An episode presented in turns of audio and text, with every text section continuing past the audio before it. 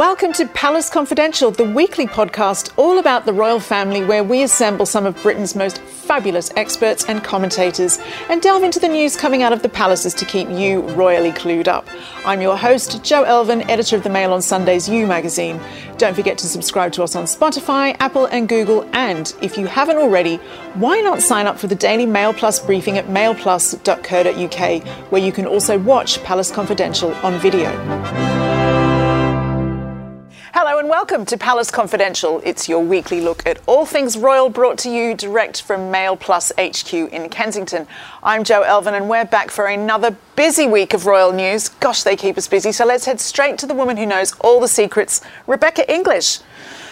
Rebecca, we'll talk about Prince Harry in a moment. Of course, we will. But this week has seen working royals back to work, hasn't it? They have. So, yesterday I was with them in London at the Foundling Museum, which is uh, a museum dedicated to um, the work of the Foundling Hospital, which was first established in the 1700s for mothers who couldn't care for their children. And they were there um, to meet people who've had experiences of living life in care. And um, as we are recording this today, they're up in Lancashire uh, where they're undertaking two uh, community engagements up there in the kind of Burnley area, um, uh, thanking people who've gone above and beyond uh, during the COVID pandemic. Um, so it is back to work with a vengeance for them. And uh, there's a lot planned for next week as well, but I'll have to tell you about that when that happens. And it's all been quiet on the Prince Harry front this year, but he was back with a legal bang this week, wasn't he? He was. I think it was our very own Richard Eden who said on Twitter just a couple of days before, oh, it's been a bit quiet in California. Uh, well, Richard, you speak and they listen.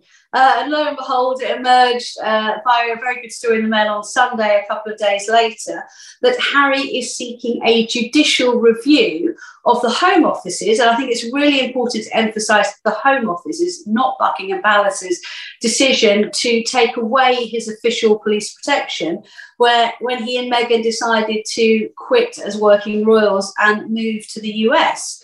And the nub of it is this: is that Harry says, well, he's happy to pay for adequate private security in the States, he doesn't feel that that would be uh, appropriate or adequate enough when he and his family come back to the UK.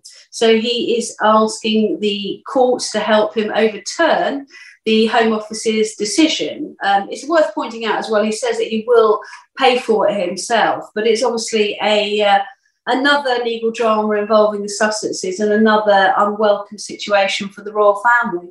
What has been the reaction um, to this inside the family? Well, it's a really difficult situation for the royal family because we say it's actually not their decision. It is the Home Office who have to decide how taxpayers' money is, is spent. Um, and uh, it was quite a kind of cold reaction from the, the weekend. It was a bit like, look, this is a matter for the Home Offices and for the Sussexes and, and not one for us. But truthfully, I feel like the kind of the mood music is, even if it was a matter for them, that they really wouldn't be minded to help Harry in this, I have to say. Some people are speculating today and earlier on this week that it means we won't see Harry again until it's concluded, because he did say, or his unnamed uh, spokesman said in a statement uh, at the weekend that uh, he didn't feel that it was safe for him and his family to come back.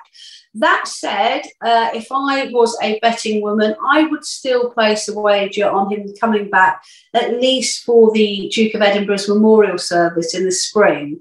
But I suspect he would come back without Meghan and the children, uh, a bit like he did for his, his grandfather's funeral. I think it would be very odd if uh, the Sussexes weren't represented there in some way. And, and Harry was very fond of his grandfather, and his grandfather was very fond of him. So that, that would be my betting. But I, I'm not sure we're going to see Meghan and the children anytime soon.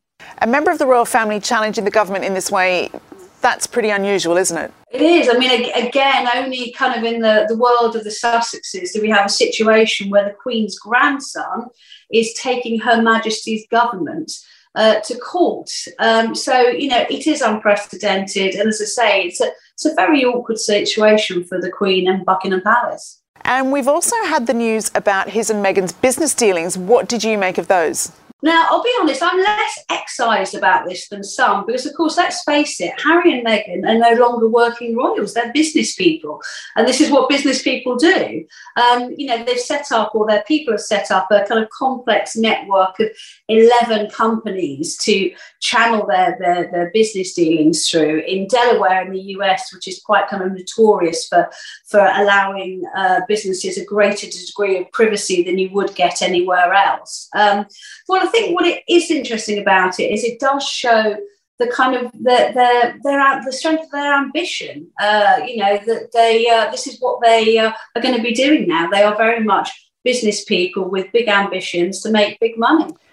Let's bring in my panel now. And this week we have former Royal Protection Officer Ken Wharf, who guarded a young Harry as a child, and the Daily Mail's diary editor Richard Eden. Welcome to you both. Ken, I'm going to start with you. It's safe to say, isn't it, that Royal Protection is a bit of a step up from bodyguards for hire, isn't it?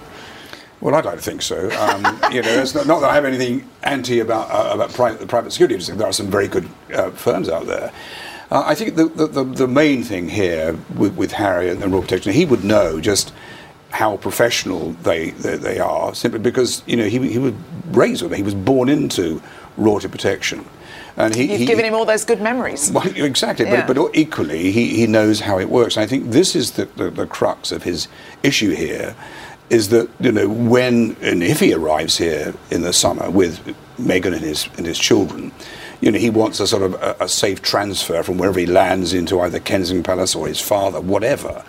And he knows that the problem will be that his protection team, sh- should they come with him, are not going to have that understanding, that, that local knowledge, and the, the, the clearance to, to find their way into a royal palace. So, you know, that's his dilemma. But there are ways round that, of course, you know, that, you know, and he knows that, that to ask for funding, the taxpayer, rightly in my view, is going to object to that because he is effectively he's not a working member of the royal family living in a foreign country and suddenly thinks he can click a hand threaten a legal action against this country and, and at the same time his grandmother mm. and, and, get what he's asking for. And I think his approach to this I think is is the problem. There are ways around that that, that he could have taken which I think would have taken him away from this adverse publicity. And Richard I think Harry's argument is that he was born his birthright puts him in, you know, in danger of this threat, and so and he, you know, his bodyguards won't be able to do a proper job without the necessary intelligence from our security teams. So that seems fair, right? Well, we understand that, but so did he when he decided to give up his royal duties where that came as part of it. You know, he moved to America to earn a lot of money. And it was made very clear to him at the time that would involve giving up your security, and now you have to pay for it yourself. Mm. So, you know, he really is trying to have his cake and eat it at the expense of hard pressed taxpayers in Britain. Ken, do you have a view on the way he should have approached this? I think what he should have done. I mean, he knows this still well. He, you know, he's got a lot of contacts still, despite what he might think within Buckingham Palace that could have made those contacts with, with Scotland Yard to arrange for, at the very least, a liaison officer that would work in conjunction with his protection team, even before they left America, to make sure that the, the transfer from the airport, wherever that might be, to wherever he's going to live in the United Kingdom. Now, if that happened, we probably wouldn't be discussing that now because it would have been in place and mm. everything would have worked. But to make this this, this request at, at, relatively short notice and without any warning, you know, threatening this this legal action, I think has confused himself, if I'm honest, because I don't think he expected this would happen. He thought that by putting down a, a, a bucket full of cash would solve the problem.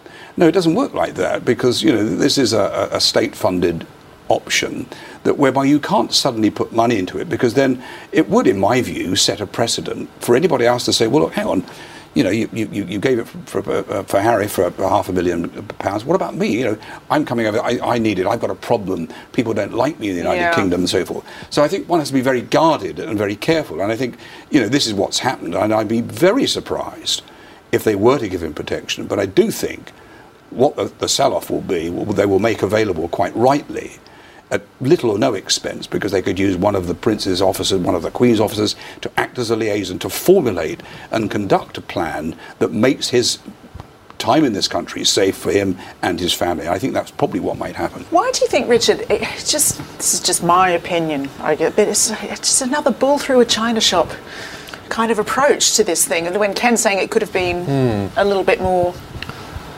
Well, I think- civilized. yeah, I mean, what strikes Yeah. me is also it, it, it comes across as that sense of entitlement. I mean, we've got some really, you know, rich and famous people here who have virtually no security. But Harry making this point about, oh, I need this entourage and everything, it just, it seems like he, he wants all the perks of royalty.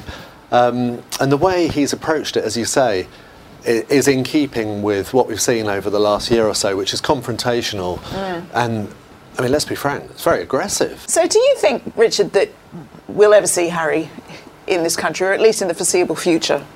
Well, as usual with him, there seemed to be a sort of element of threat in this legal letter. Yeah. um, Oh, you please come home. To, to the Yeah. Home Office. Um, I thought what was very interesting was talking about his children. He was worried that um, there wouldn't be protection for his children, which to me um, made, made me think possibly he might come back on his own and then he could claim, well, I'm not being given the protection I need for my children. So perhaps for Prince Philip's memorial, maybe he'll come on his own. Remember, he did that when it was the unveiling of Yes. Princess Diana's statue. And then that would be a way of sort of keeping up his grievance at the same time as the royal link. But remember that baby Lilibet, you know, she's almost seven months old now. She is seven months old and she hasn't been christened. You know, royal babies would normally be christened within three months. But from what I heard, Prince Harry made clear he wanted a royal christening for her, the same as um, Archie had. And so when's that going to happen? You know, it's um, I very don't know. interesting. Well, I, I think the fact that, that he's gone down this legal route uh, to try and secure protection suggests to me that, that, that he's, I wouldn't use the word desperate, but there's a real reason for him to come to the United Kingdom. And I think he acknowledges that, you know, following the death of his, of his grandfather and the fact that, you know, the Queen, 95, you know, hopefully in good health, but perhaps well, maybe something that we don't know that perhaps not in that great health, that this is the time really when he should sort of really uh, stack up and, and, and come back, if only out of respect for her, but also for the fact that he has two great two children that, that, that the, the Queen hasn't seen effectively. So I think the very fact that he's made this noise with, with the British government to secure protection suggests to me that he's going to make a real effort to come back here. Right, yeah. That would be the reason what, that I would put forward. Um, and I, I just I don't think, irrespective of what happens with the, the judicial review, I think there will be a compromise. And I do think that we'll see him here in this uh, her platinum year. Yes, I do. Do you, Ken, recognise any of this Harry in the Harry that you knew as a mm. child when you were working with the family? Well, no. You know, when I worked with him as a, as a young boy, he was, you know, he was a great character. I mean, he was, you know, the brother of William, and together they were an incredible double act. They, they lived in a very, you know, privileged environment, but, you know, they were fun, and, and credit to both their parents who, you know, throughout their marriage experienced very great difficulties, but never once did they you know, share those difficulties with their children. And, and their priority was, of course, was to give their kids the best time possible, which they did. Um, and everyone, you know, when Harry reached that moment in 2017, married Meghan Markle, a, a, a, a lady of mixed heritage, divorcee in America, everyone thought this is the turning point for royalty. And, and he was the most popular man on the planet. You know, he, he was the, you know, he was the, the, the king guy. And then suddenly th- this, this move to, to, to, to Canada, eventually now in California, suddenly has become, I wouldn't use the word the most hated royal, but his popularity has sunk, and that's going to hurt him. So I do see um, a, a different side to Harry. I mean, he is in a different ball game now. He's not carrying out his royal duties and with, with all the patronages he'd have and his um, military connections and the, the, the love that he had for the military. Uh, and now suddenly he's involving himself in, in business interests on the other side of the Atlantic. Um, and so this is a different Harry altogether. He's become part of a, a money making machine. But you also read a story this week about how Harry and Andrew are still causing a bit of a constitutional headache for our Queen. Oh my goodness, this story is so interesting. It's sort of, you read it, you think, really, can that be true? But the fact is, this is the, the established fact that Prince Andrew and Prince Harry are still um, two of the four councillors of state. Now, this is not some sort of esoteric thing that doesn't matter. What it means is that if the Queen can't carry out her duties, you know, she's 95, if she becomes ill, she's in hospital, then someone carries them out on her behalf. The other two councillors of state are Prince Charles and Prince William. But say they were abroad for whatever mm. reason, by law, it would be the next two um, adults in line to the throne, Andrew and, and Harry, who would be called upon. Oh dear. Well, that, that's this is un- yeah. this is unthinkable. So what I was yeah. told this week is the palace is thinking, you know, what can we do about this? But unfortunately, it's in it's in the law. So they would need to bring a new act of parliament in order to change things. Um, I mean, I suspect they'll just try and fudge it by making sure that Charles and William are never out of the country at the same time. Right. Um, Fascinating. But it's all a bit sort of nerve wracking for yes. the royal family. Oh my goodness. Well, let's move on. And on that note, let's talk about Andrew now. And we'll bring back the Mail's royal editor, Rebecca English. Rebecca, just as we suggested in the show last week, the royals were ruthless in isolating Andrew. Has there been any fallout? Uh, yeah, I have to say, yet another example of we speak, they listen.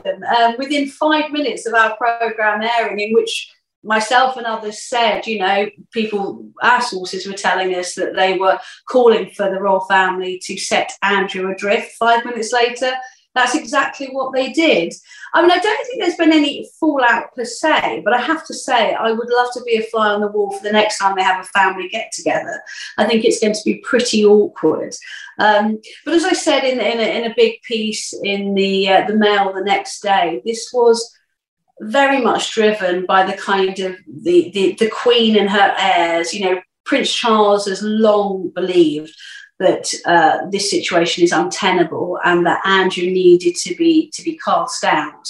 But I don't think from talking to my sources, there was just concern that if they did it too early, it could be seen that they were kind of casting aspersions on these allegations being made against him. But obviously, when it emerged that he was going to have to fight a court case in the US, I think everybody felt enough was enough. And while it was a very painful decision for the Queen, with the backing of Prince Charles and the Duke of Cambridge, uh, they decided it was time for him to go. Do you think there'll be a change in approach from Andrew as a result? Well, people, people I spoke to said, you know, although it seems, uh, you know, quite a, a brutal, and it was definitely swift and ruthless in the way that it was done, it actually might be the best thing for Andrew because he can now fight this case as a private citizen, unencumbered by the kind of trappings of royalty and having to kind of mind what he says and constantly, you know, have one eye on how this could affect his position within the royal family. You know, he can actually get stuck in and do what he wants to do, which he says is to to clear his name. So perhaps, uh, although humiliating, it's probably the best thing for them, The people I speak to say. And a new witness has apparently come forward. What what can you tell us? This woman has come forward previously, and she is a lady who said she was in the Tramp nightclub in London on the night that Virginia Roberts claimed she was there with Prince Andrew.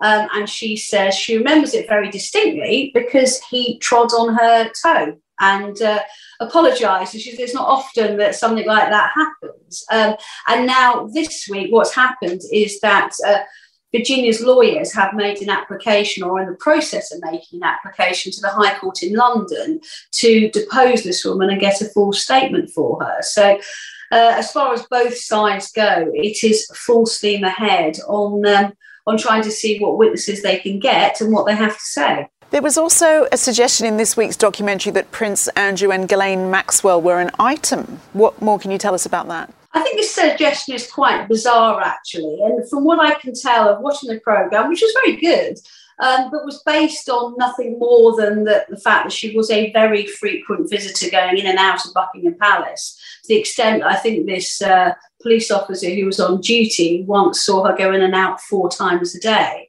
Uh, and there's no doubt that Andrew um, kind of did did kind of act with quite impunity in, in terms of the people he invited in and out of the palace, which is obviously where he had an office and private apartments. But it's never been suggested before that they were anything more than just very, very good friends. Uh, and I'm, I'm not inclined to believe it, I have to say. As always, thank you, Rebecca English. And we should say that Andrew denies all allegations against him. But let's turn to my panel again now. And Ken, we have discussed a new witness just now. Um, surely his protection officers would be able to shine a light on all these occasions. Well, this is something I've always thought of the minute the, the sort of the, following um, Andrew's explosive interview with Emily Maitlis on, on television you know, the, the, the one or the the, num- the people that c- could uh, confirm or deny would be um, his police officer, protection officers. You know, Andrew had protection from birth, and on this particular journey, you know, both his protection officers would have travelled with him to New York, to Epstein's place, and, and, and equally the return journey back here in London. Now, you know, when I worked within royalty protection, and you know, we kept a log, a diary. I don't know quite for how long those, that that information, that that correspondence will be kept. It was it would be in coded format, but the individual officers would understand and, and know what that coded format would be. But irrespective of whether that exists or not, we're talking some time ago, you know, they would remember quite vividly, in my view, in the same way that I remember vividly my days working with Diana in the late 80s, right up to my, when I left in, in, the, early 90s, and, and, right through my period in royalty protection. So it wouldn't surprise me that, that in whatever, whatever depositions are asked for now for, for Prince Andrew before this case in, in the autumn, perhaps, you know, it would seem to me that they would want to interview at least his protection officers, mm. and at the same time, you know, check the flying logs of aircraft, their transfer from the United Kingdom to America, uh, and and that then on to the the, the pizza uh, explanation. You know, who was looking after Princess Beatrice and Eugenie at that time? Yeah. You know, I'm only outlining this because it seems to be to a natural uh, course of in, uh, of investigation to establish whether or not Prince Andrew is telling the truth or not. This is this in me is is is a vital part of the of the evidence gathering process. And presumably, um, visitors to and from the palaces i.e., Ghislaine Maxwell, would be vetted in and out. That would all be logged as well, right? Well, with, with guests of members of the royal family, what, what was certainly customary in my days is that the, the, the, the member of the royal family or his or her private office would give notice to the police to expect somebody so the necessary checks could be made. It, it, it wouldn't be possible suddenly just to arrive at the gates of Buckingham Palace and drive through without any checks being made. So, you know, whether or not any records of that was made, but certainly I'm sure there are individuals that would probably be prepared to say, yes, I do remember that happening. I remember mm. that happening. I remember the Duke of the Duke of York saying this or whatever. But you know, there is there is a process, there is a protocol, you know, for, for gaining access to royal mm. palaces. And Richard, whether or not any of these new witnesses end up testifying in court, this drip drip of information, it's still damaging for Andrew, isn't it? It really is. I mean, thank goodness that since we recorded last week's edition of this programme, you know, the Queen issued that statement saying that um, Prince Andrew was being stripped of all royal patronages. Well, I imagine she was watching and took advice. Military titles, yeah. you know, and um, made the point that he'll be defending himself as a private citizen. So, yeah, but obviously he's still the Queen's second son, so it, you know it's of huge interest. Mm. But each story that comes out, each potential witness um, that his accuser you know, wants to be interviewed as part of the case it is just awful. What's curious, and this it's this unfair of me, Ken. There's, you know, if you get this drip drip of information about witnesses coming forward about his character and, and actions or whatever, there's not really a barrage of people coming out to say nice things. And it feels like, you know, by all reports, he's never been the most popular with palace staff. Well, no, I mean, I can't agree or disagree with what people say about yeah. him. Um, and, you know, and he has repeatedly, personally and through his lawyers, you know, denied any accusation and, of this, and we'll have to wait and see where this where this goes. But you know, from my own experience and listening to colleagues that work with him, yes, he wasn't the most popular member of the royal family.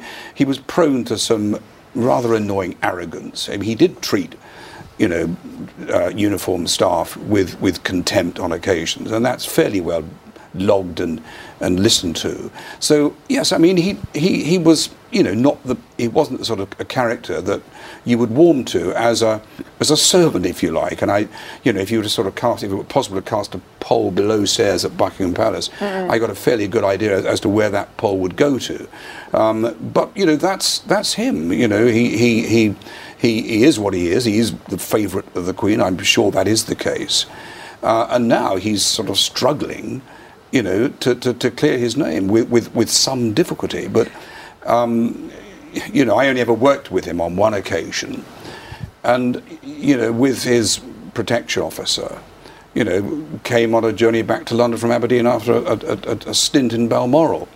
You know, and I sat by the window because his own protection officer was fearful that he'd engage in some conversation with a member of the public that could turn nasty. So I did the, the, the, best thing and sat with him because suddenly I'd he rise on the plane in front of a full aircraft. I'm sat by the window and called gestures to me, get out. And that's embarrassing, but that's his style, you know. And I'm afraid no one within the palace is going to correct sometime. him. that's what Jo's like with her staff. But I did. But but yeah. no. Yeah. Look, look. We'll have to wait and see. Uh, you know, he, for all the, the negative publicity, which there are, there has been quite a few sackloads of it. Um, we'll we'll have to wait and see what happens with with this um, with this court case in the autumn. Which royal family member it was would have been the most adored in your day? Well, in my day, certainly, you know, Diana had that, that common touch because she enjoyed the conversation you know, which was great. Which she would sit certainly at Kensington Palace on the chess freezers um, in the morning, where the chefs would open up the newspapers and whatever. So she'd have all that, and and liked the fact that she could sit there and have a piece of toast. So she liked all that. She was very good with with with, with the chauffeurs, the, yeah. the, maids, and so forth. The whole band of, of, of below stairs staff, uh, which I'm sure is the case with a lot of other royals. Uh, Andrew had this sort of this super, superiority uh, uh, uh, part of his life that deemed it almost impossible for him to speak to people below stairs. But look, he is what he is. Um, it, it, it's a tragedy for the Queen. It's a tragedy for the monarchy at the moment because all we're hearing today is the is the sadness surrounding him, and, and the negative publicity and and, the, and the sadness that, that that's coming from America mm. about Harry and his family. And I just think that for the for this the Queen's platinum jubilee there should at some point in the near future some good news that comes to make it a year for all of us to remember. Yeah. Well, it is an extraordinary time for British politics, and one of the more extraordinary moments of the past week was the Prime Minister Boris Johnson apologising to the Queen after it emerged that there was a staff party in Downing Street the night before the funeral of the Duke of Edinburgh, where Her Majesty very famously cut a solitary figure because of social distancing rules. Robert Hardman takes a look at the history of the sometimes thorny relationship with the monarch and the government. The 2019 prorogation of Parliament uh, turned out to be uh, unlawful, according to the Supreme Court. So, uh, on that occasion, uh, Boris Johnson and his ministers had effectively uh, asked the Queen to sign up to something um, that wasn't legal. Um, she'd taken legal advice beforehand. Constitutionally, she was doing what she had to do, but uh, that was an awkward moment. Uh, I think she's uh, fairly used by now to the fact that this particular government is um, not exactly watertight. In 2014, um, following on from the Scottish referendum, uh, David Cameron was uh, talking, uh, he thought, off camera, and he was recounting the fact that the Scottish result had just come through and he'd had the happy task of um, reporting to the Queen that uh, the United Kingdom was still united. Um, and in a sort of glib kind of offhand way, he said that uh, she was almost purring down the phone. And that's not how prime ministers are supposed to talk about their monarch. And he ended up having to apologize. The new Labour project and the monarchy, there was there was no question that you had on the one hand you had a sort of cool Britannia um, mindset, and you had an old Britannia mindset. There was a Commonwealth summit in Edinburgh um, where the Queen uh, sort of sat on the stage as they um, as they played the national anthem on dustbins. Uh, and I don't think that was, um, shall we say, a high point of her of, of, of the Blair years. Um, so there was there was definitely a culture clash between the modernising Blairites and palace traditionalists people were always fascinated by um, the relationship between the Queen and Mrs. Thatcher because uh, Margaret Thatcher was her first female prime minister and uh, and, and was a you know a very strong character. People have, have sort of uh, imagined these sort of um, showdowns between these two women, and uh, the Crown has, has, depicted all sorts of frankly nonsense.